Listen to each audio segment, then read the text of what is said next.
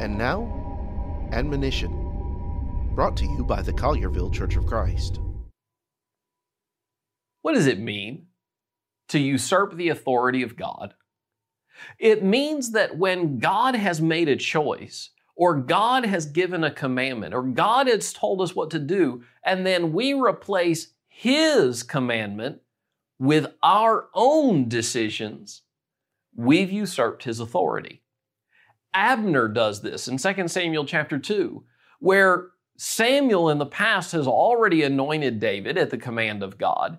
David is to be the next king in Israel, and when Saul dies, Abner anoints someone else instead. In 2 Samuel chapter 2 and in verse 8, but Abner the son of Ner, commander of Saul's army, took Ishbosheth the son of Saul and brought him over to Mahanaim and made him king over Gilead. Abner chooses a different king, which he had no authority to do. He usurped the authority For more from the of Collierville God. Church of Christ, visit colliervillecoc.org.